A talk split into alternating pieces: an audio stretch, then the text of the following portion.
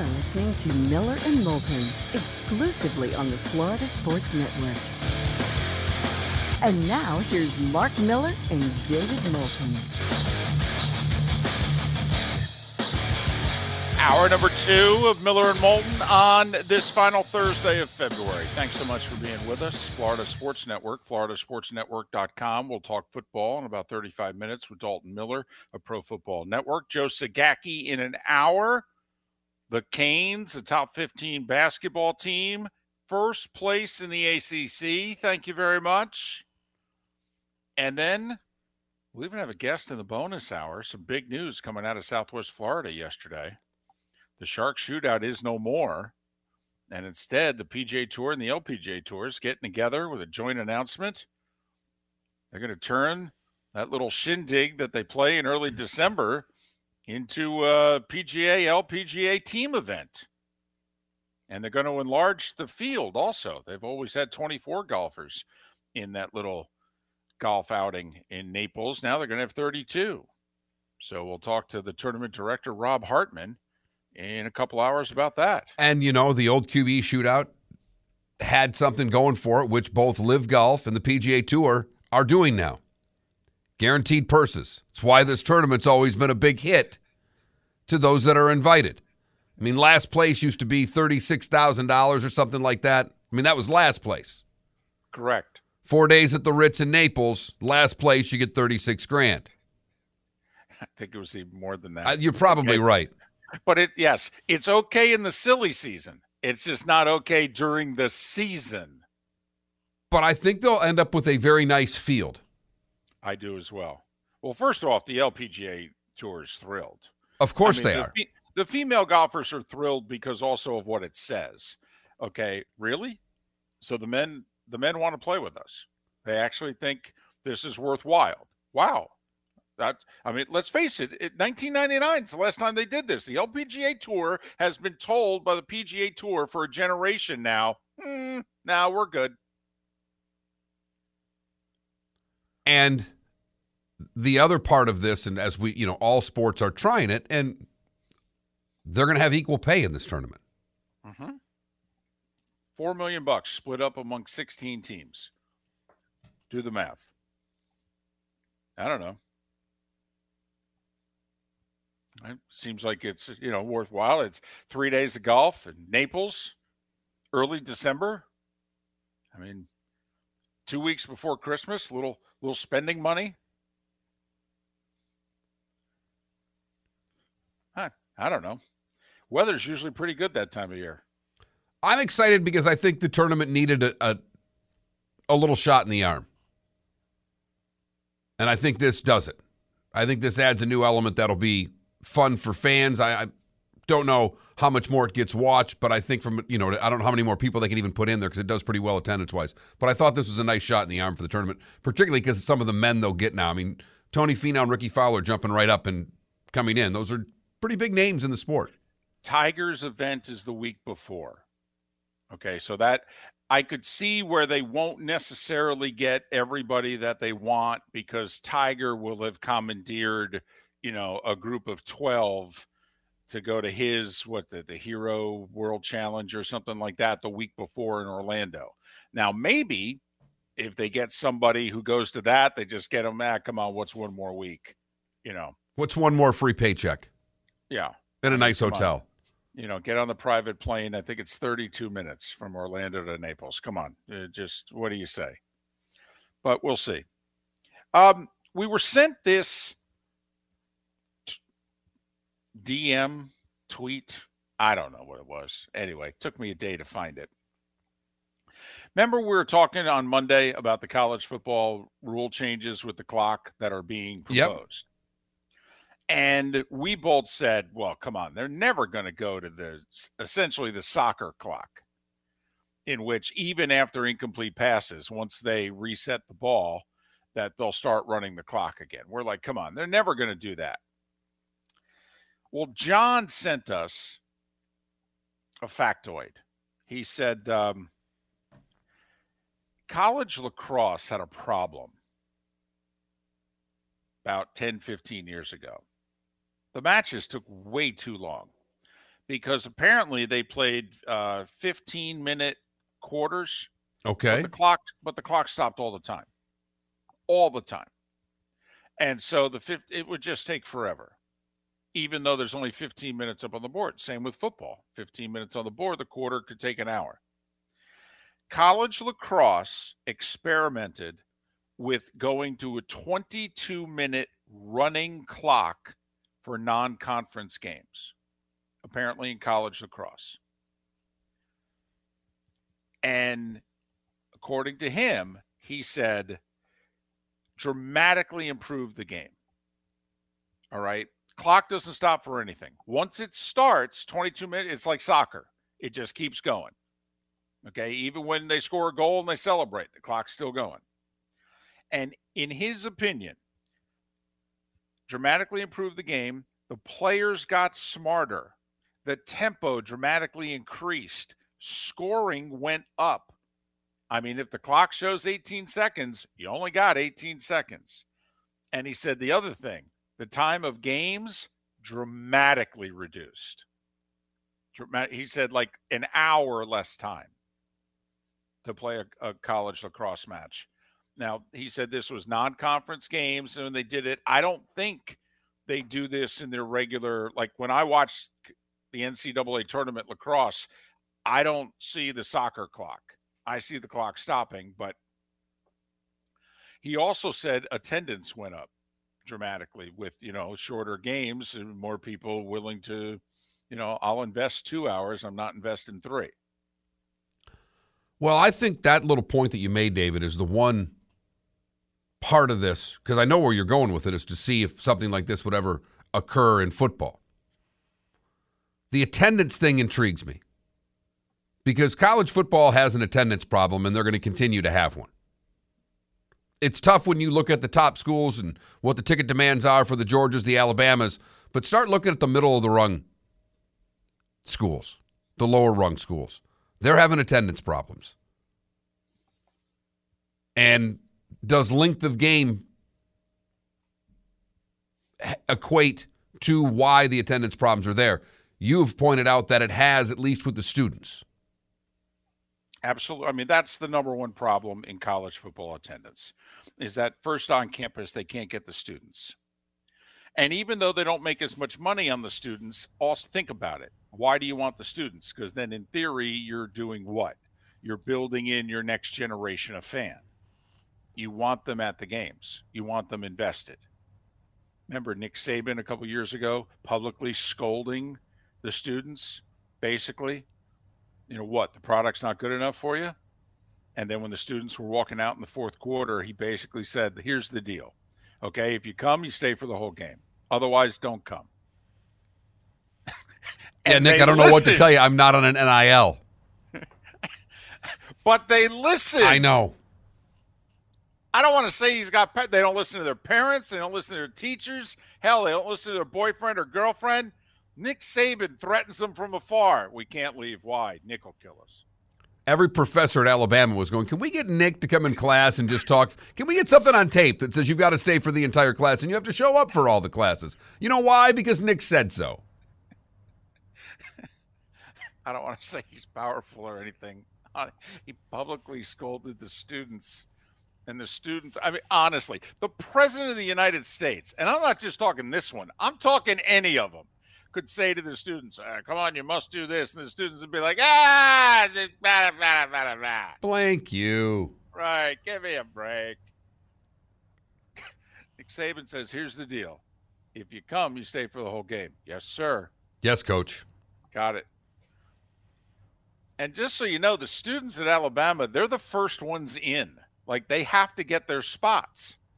So there you are 90 minutes before kickoff. In fact, Nick Saban gets there two hours before the game. And he has a pregame ritual in which he comes out the end zone and he walks straight down the middle of the field to the other goal line. And then he turns around and he walks back. That, that's his pregame ritual. And the funny thing is, two state troopers accompany him, one on each side. It's it's a spectacular. Okay, and so the on field reporter knows you just wait at the end zone that he started at because he's going to do his lap. down the middle of the field. Okay. And usually, as Nick's walking to the far side, the Alabama students are already standing there lined up. He gets a standing ovation just for breathing, For walking. for walking. For a with the two 200 yard walk. Right. Yep. And he waves. Okay. And, uh, the- you know, more noise, you know. And then he turns and he walks and he goes back and he does an on field interview with the sideline reporter. It's two hours before kickoff. And the So- students are already there.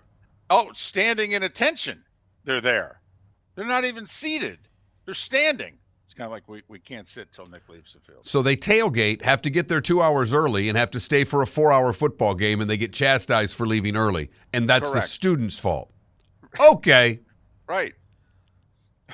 So Nick's Nick for six hours, Nick's got him. For six hours he's got him.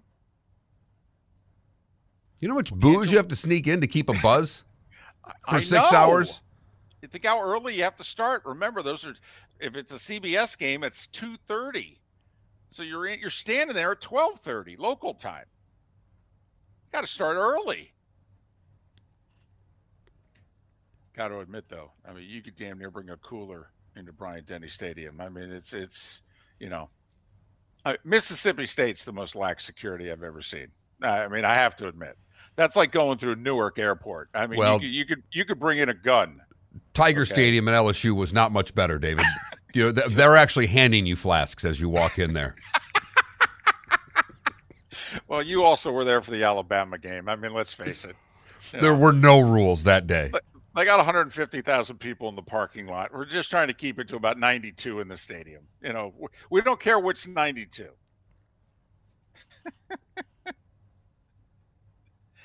uh, how about Hops with a cheap shot in our Twitch chat room? I'd give Moulton a standing ovation for a 200 yard walk. I resemble that remark. but not the four foot, not the 10 foot dash, because that he's got cold. If there's a foul ball within eight, 10 feet, get out of his way. He's coming hard, he's coming fast, and he's got a low center of gravity. So just get out of the damn way. I'm like those shot putters, man. In that little circle there, I am dangerous. Miller and Moulton, the text line's open at 21,000. A running clock. Just a, just pointed out to us in other in another college sport, they went to the running clock with tremendous results. Okay, interesting. I don't think we're there yet, but that's interesting. Miller and Moulton, thanks for listening. Florida Sports Network.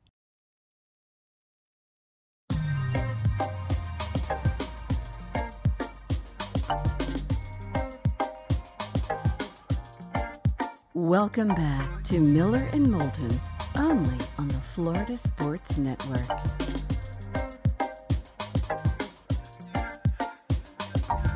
Twenty-one minutes past the hour, top of the morning to you. Miller and Moulton, Florida Sports Network, FloridaSportsNetwork.com. You miss any part of the show, you can always download our podcasts. FloridaSportsNetwork.com. Dalton Miller, ProFootballNetwork.com will join us next segment. Joe Zagacki at the top of the hour. How about them Canes? Seven game winning streak, top 15 in the country in both polls. First place in the ACC. Thank you very much. They went to the Elite Eight last year. Could they go even further this year? We think they're a sleeper Final Four contender. Going to be that 3 4 seed you don't want to play. Couldn't you see it, Mark? Like there were four, and if you're a one seed, you get the Canes in the Sweet 16. That is not going to be a fun day. No.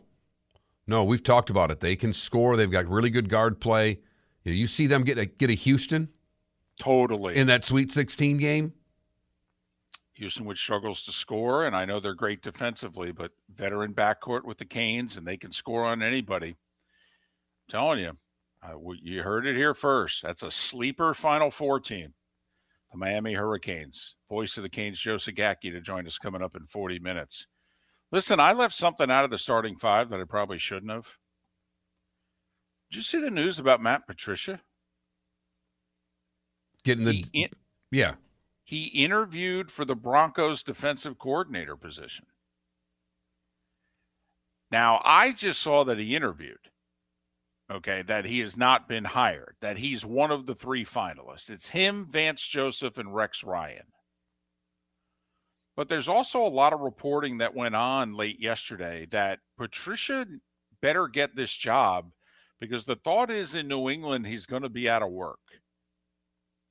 Because, well, the Lions have been paying Patricia this whole time that he's been in New England. And now the Detroit money is run out. And that Bill may just be done with him. So that Matt may really need this gig. You know, Rex can always stay at ESPN. I don't know about Vance Joseph. I don't know where although I he's getting paid by somebody. I know that.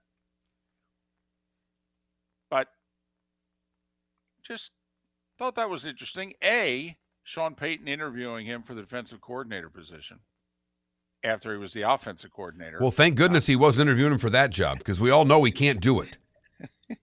I mean that you know Bill wants to get rid of him. Bill hired him for the wrong damn job.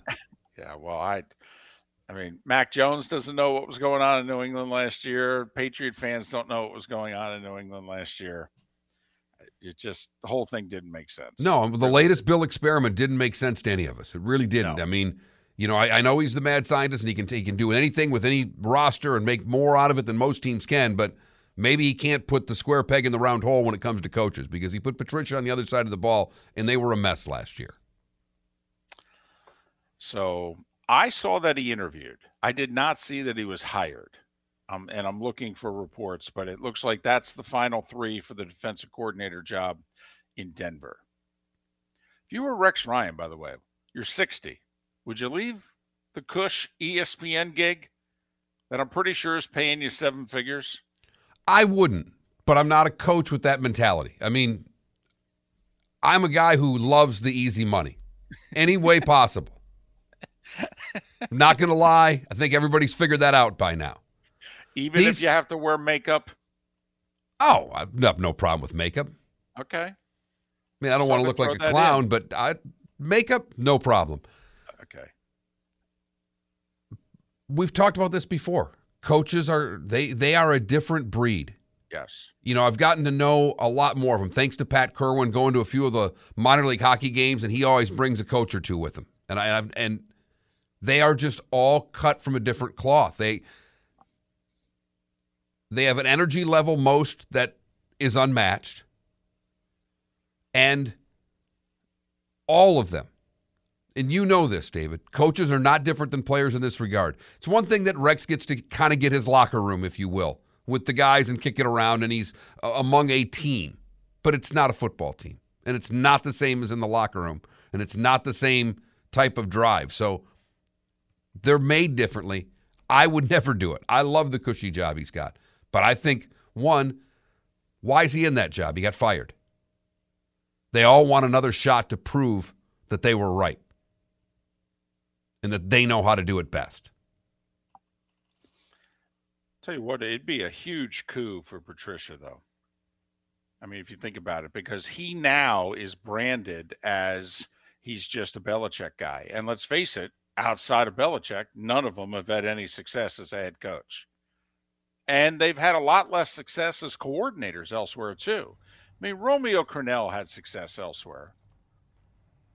But, you know, for the most part, I mean, you know, Charlie Weis's greatest success was as offense coordinator in New England.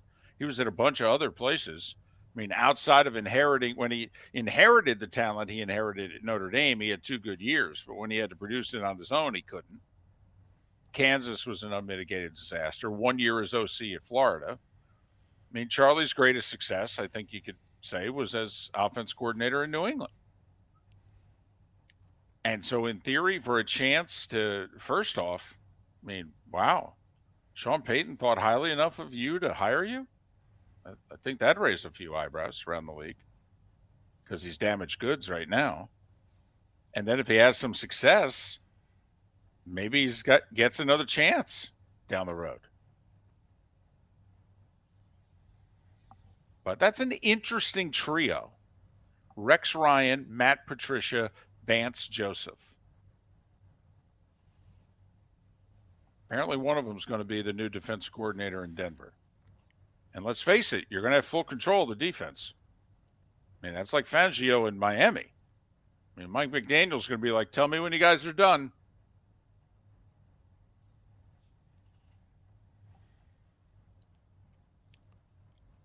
Do you think Rex is coming back? Do you think he's going to get hired? I don't. I think he doesn't get the job. I don't think he gets it either. But the fact that he interviewed Patricia after interviewing Vance Joseph and Rex Ryan tells me that if I was Vance Joseph or Rex Ryan, this interview yesterday with Patricia would bother me. So. It's almost as if they didn't like what they had, and they're going. They're still looking to find. You know, it's when right. Tampa went through 47 guys. They never found anything they liked. They just kept interviewing, interviewing, interviewing, and finally settled on the the guy they settled on there from Seattle. But um, a shorter list. But when you start digging deeper, that usually doesn't bode well for the first couple of candidates. So we'll see if Matt Patricia is clutch. Time now for our clutch vodka play of the day. Felipe, what do you have for us today? Crimson Tide freshman forward Brandon Miller heard all the noise heading into South Carolina last night. He would end up finishing the game with 41 points, 8 rebounds, 3 steals, 2 blocks. He had a game tying layup to send it to overtime and then hit a game winning layup to win it in overtime. Brandon Miller has it in his hands as he gets the ball into the front court.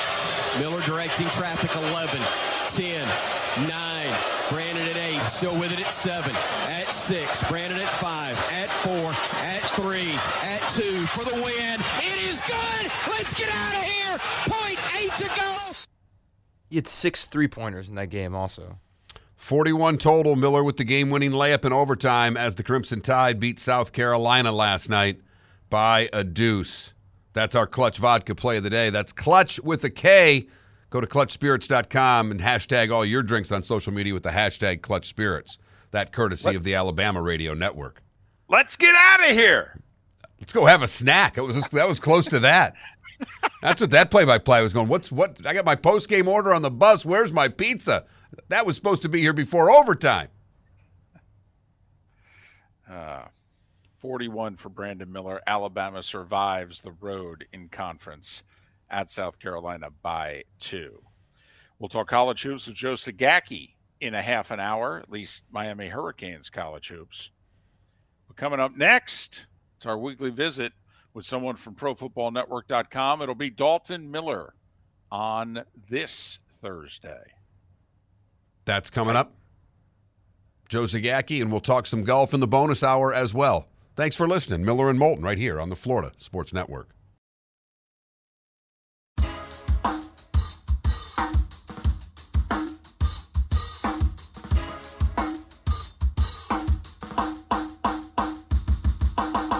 Welcome back to Miller and Moulton, only on the Florida Sports Network.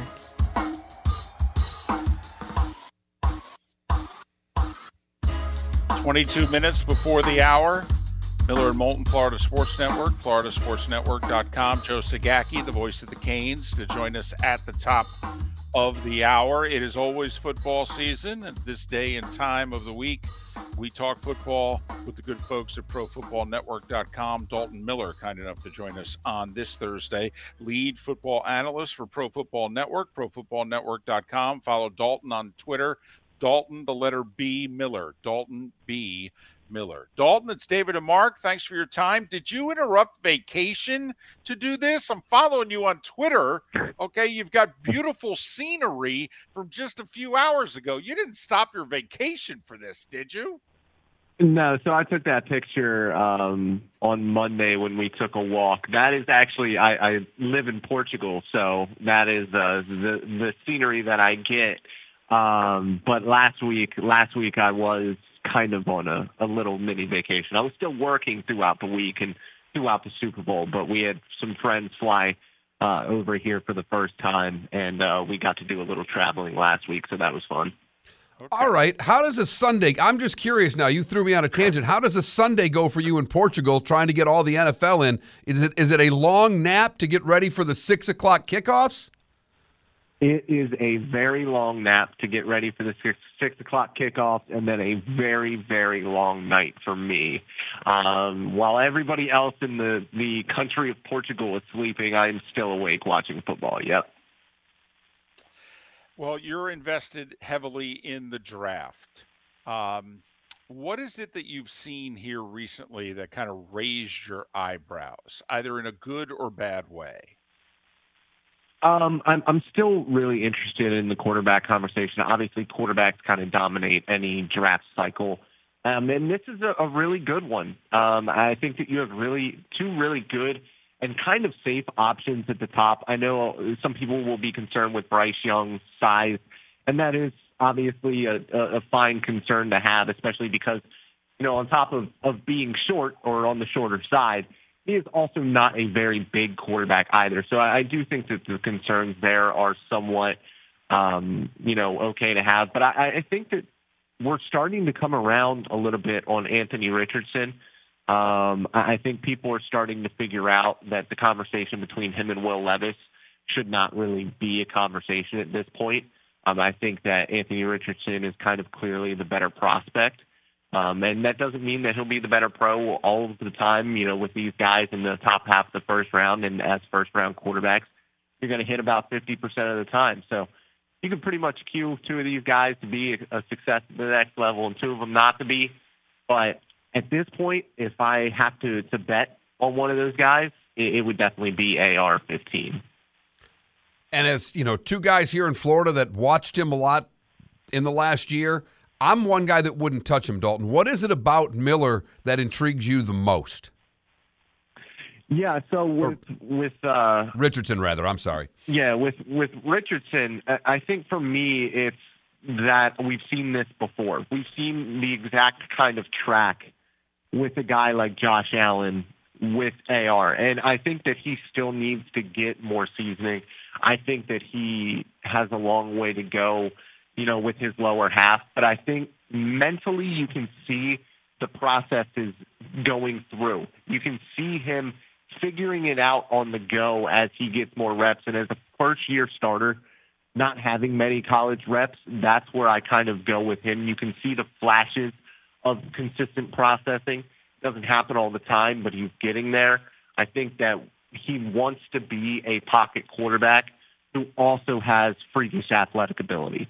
And I think with these young guys, especially these days, with the new CBA that was signed in 20, 2007, 2008, these pocket passer types, and that's not where Will Levis is either, but the pocket passer types just don't really exist anymore because they don't have enough time on task. They don't get the reps that they need to become the Drew Breeses and Tom Brady's and, and Matt Ryan's anymore. They they don't get those reps in the off season because there's not enough practice time. So you need to be able to pick up third downs with your legs early in your career, and that's exactly what Anthony Richardson can do. I think that he can do that at a higher level than somebody like Will Levis. I actually think that he's kind of a mix as a runner between Justin Fields and Josh Allen, and that's a freaky thing to think about because he is about as big as Josh Allen, and that's not to say that Justin Fields is a small guy, but he runs with the physicality of Justin Fields a little bit. He doesn't invite contact quite as much as Justin or as as Josh Allen does, and that's less concerning. Um, but I, I think that he has really good uh, horizontal quickness as well. He can make guys miss. He, he's really really shaky, um, and I just think overall he would be the third quarterback that I take but he would be the third quarterback that I take. And, and if I'm in a GM in the top 10, that's the guy I would bet on over somebody like Levis. He's Dalton Miller, lead analyst for Pro Football Network, profootballnetwork.com. Follow Dalton on Twitter, Dalton, the letter B, Miller, Dalton B. Miller. Are you, th- when you look at him, you know, if I'm the GM and I call you, are you thinking I got to play this guy right away because he didn't get a ton of snaps and he needs work? Or are you thinking, listen, I like him as a prospect, but I do not think you should throw him in right away? Because, you know, if you compare him to Josh Allen, the Bills threw him in right away. He took 2 mm-hmm. years of snaps and he was pretty mediocre, but he got the work in. You know, or are you thinking like what the Chiefs did with Mahomes, which was, yeah, you're going to sit behind a veteran and you're going to learn for a year and then it's your show.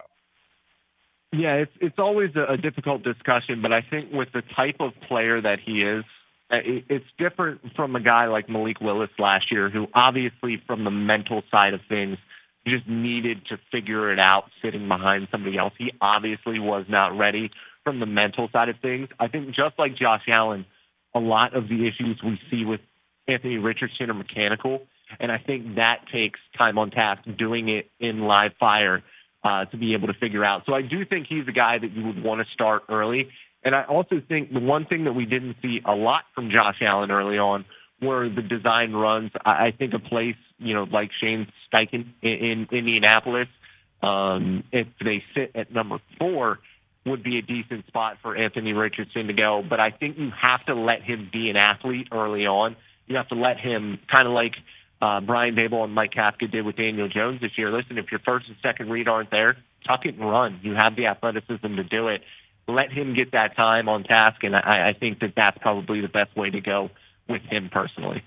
How many quarterbacks do you see going in the top 10 then? Do you see all four of these guys going that early, Dalton? I see three of them going in the top 10, or I hope that three of them go in the top 10. I hope that it takes a little bit of time for Will Levis to get taken. And that's not to say that I don't think Will Levis can be a successful NFL quarterback. I, I do. I just don't think he's nearly at the level of the other guys. I don't think that that Kentucky offense did him a lot of favors. Didn't really ask him to go out and be a professional quarterback. And when you see teams, or, uh, you know, at the lower level of the SEC, or you see, you know, uh, FCS teams, you'll, you'll see offenses that are built to battle against better competition. And that's exactly what the Kentucky team was trying to do offensively.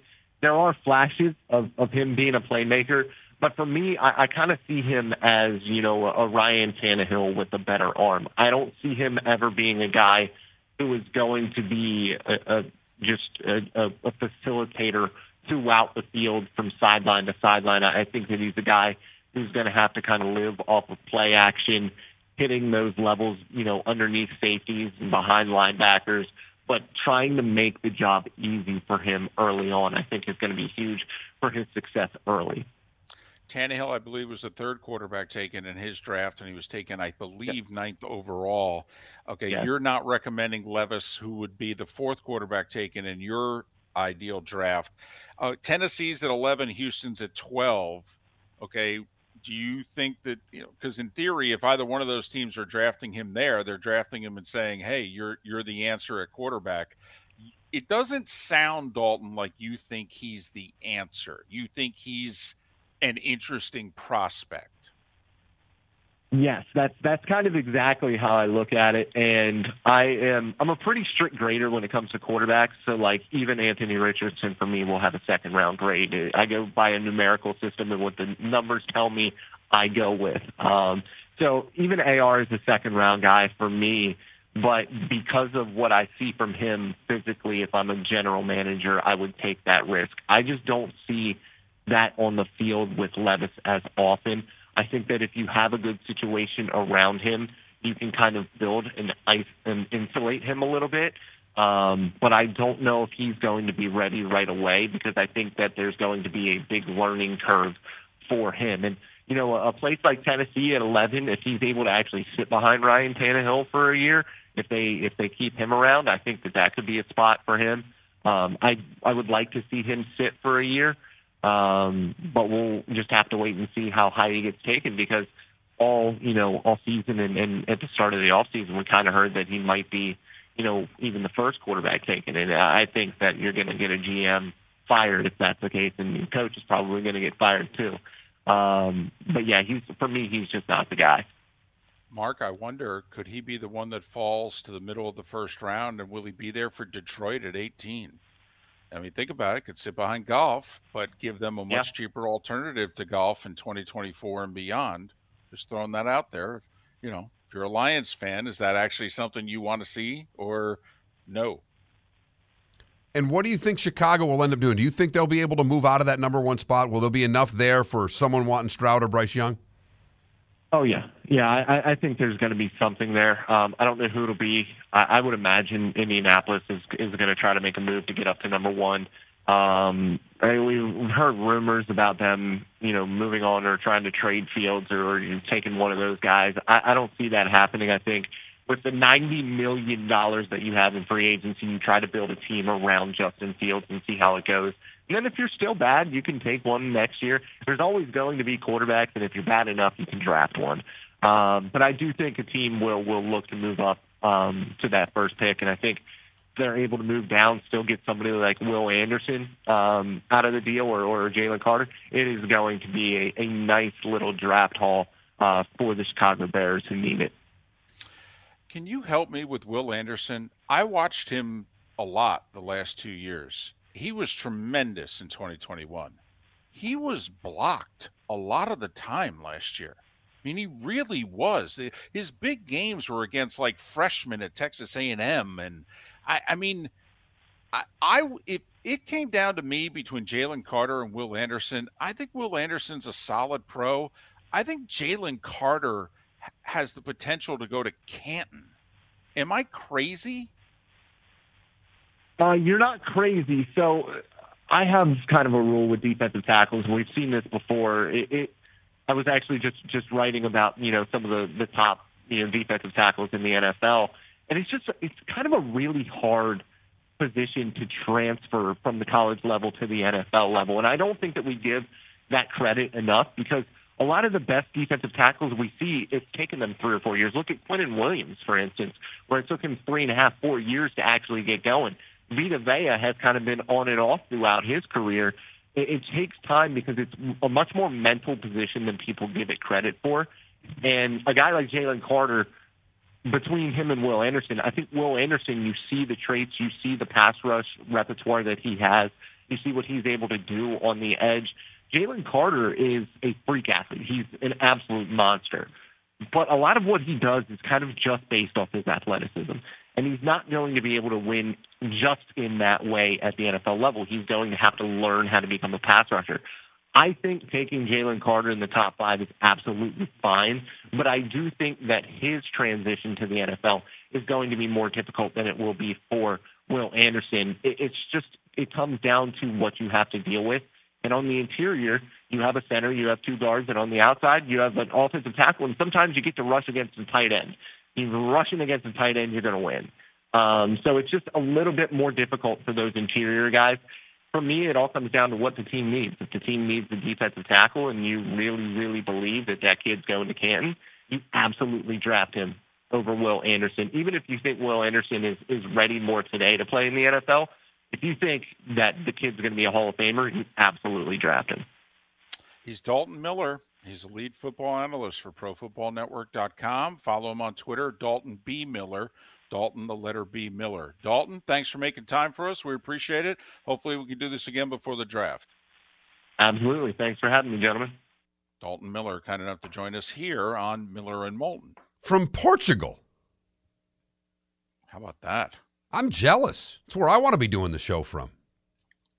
I will say you should check him out on Twitter. The pictures. All right. Doesn't suck. The views don't suck. That's all I'm saying. And you know how good the food is? Oh my goodness, David. uh, Miller and Moulton. Well, we go from Portugal to Miami. The voice of the Canes, Joe Zagacki with a top 15 basketball team that he's broadcasting these days. They've won seven in a row. Catch up with Joe on the other side. Miller and Moulton, thanks so much for being with us, Florida Sports Network.